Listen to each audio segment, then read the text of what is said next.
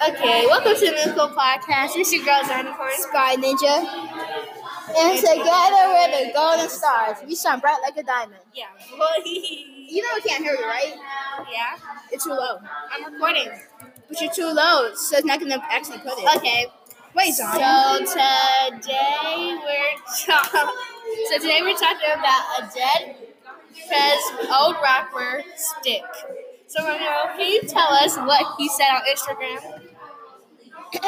so, Deb Press, wait, a rapper named Stick said that the hip hop industry had became a joke because rappers are always talking about shooting. Then when another rapper dies, they show concern and affection. And Daniel, would you like to elaborate on that? to elaborate on it, what Romeo means is that rap has become a joke because all they talk about is negativity and killing yourself and things that can lead to self harm in general. And other people.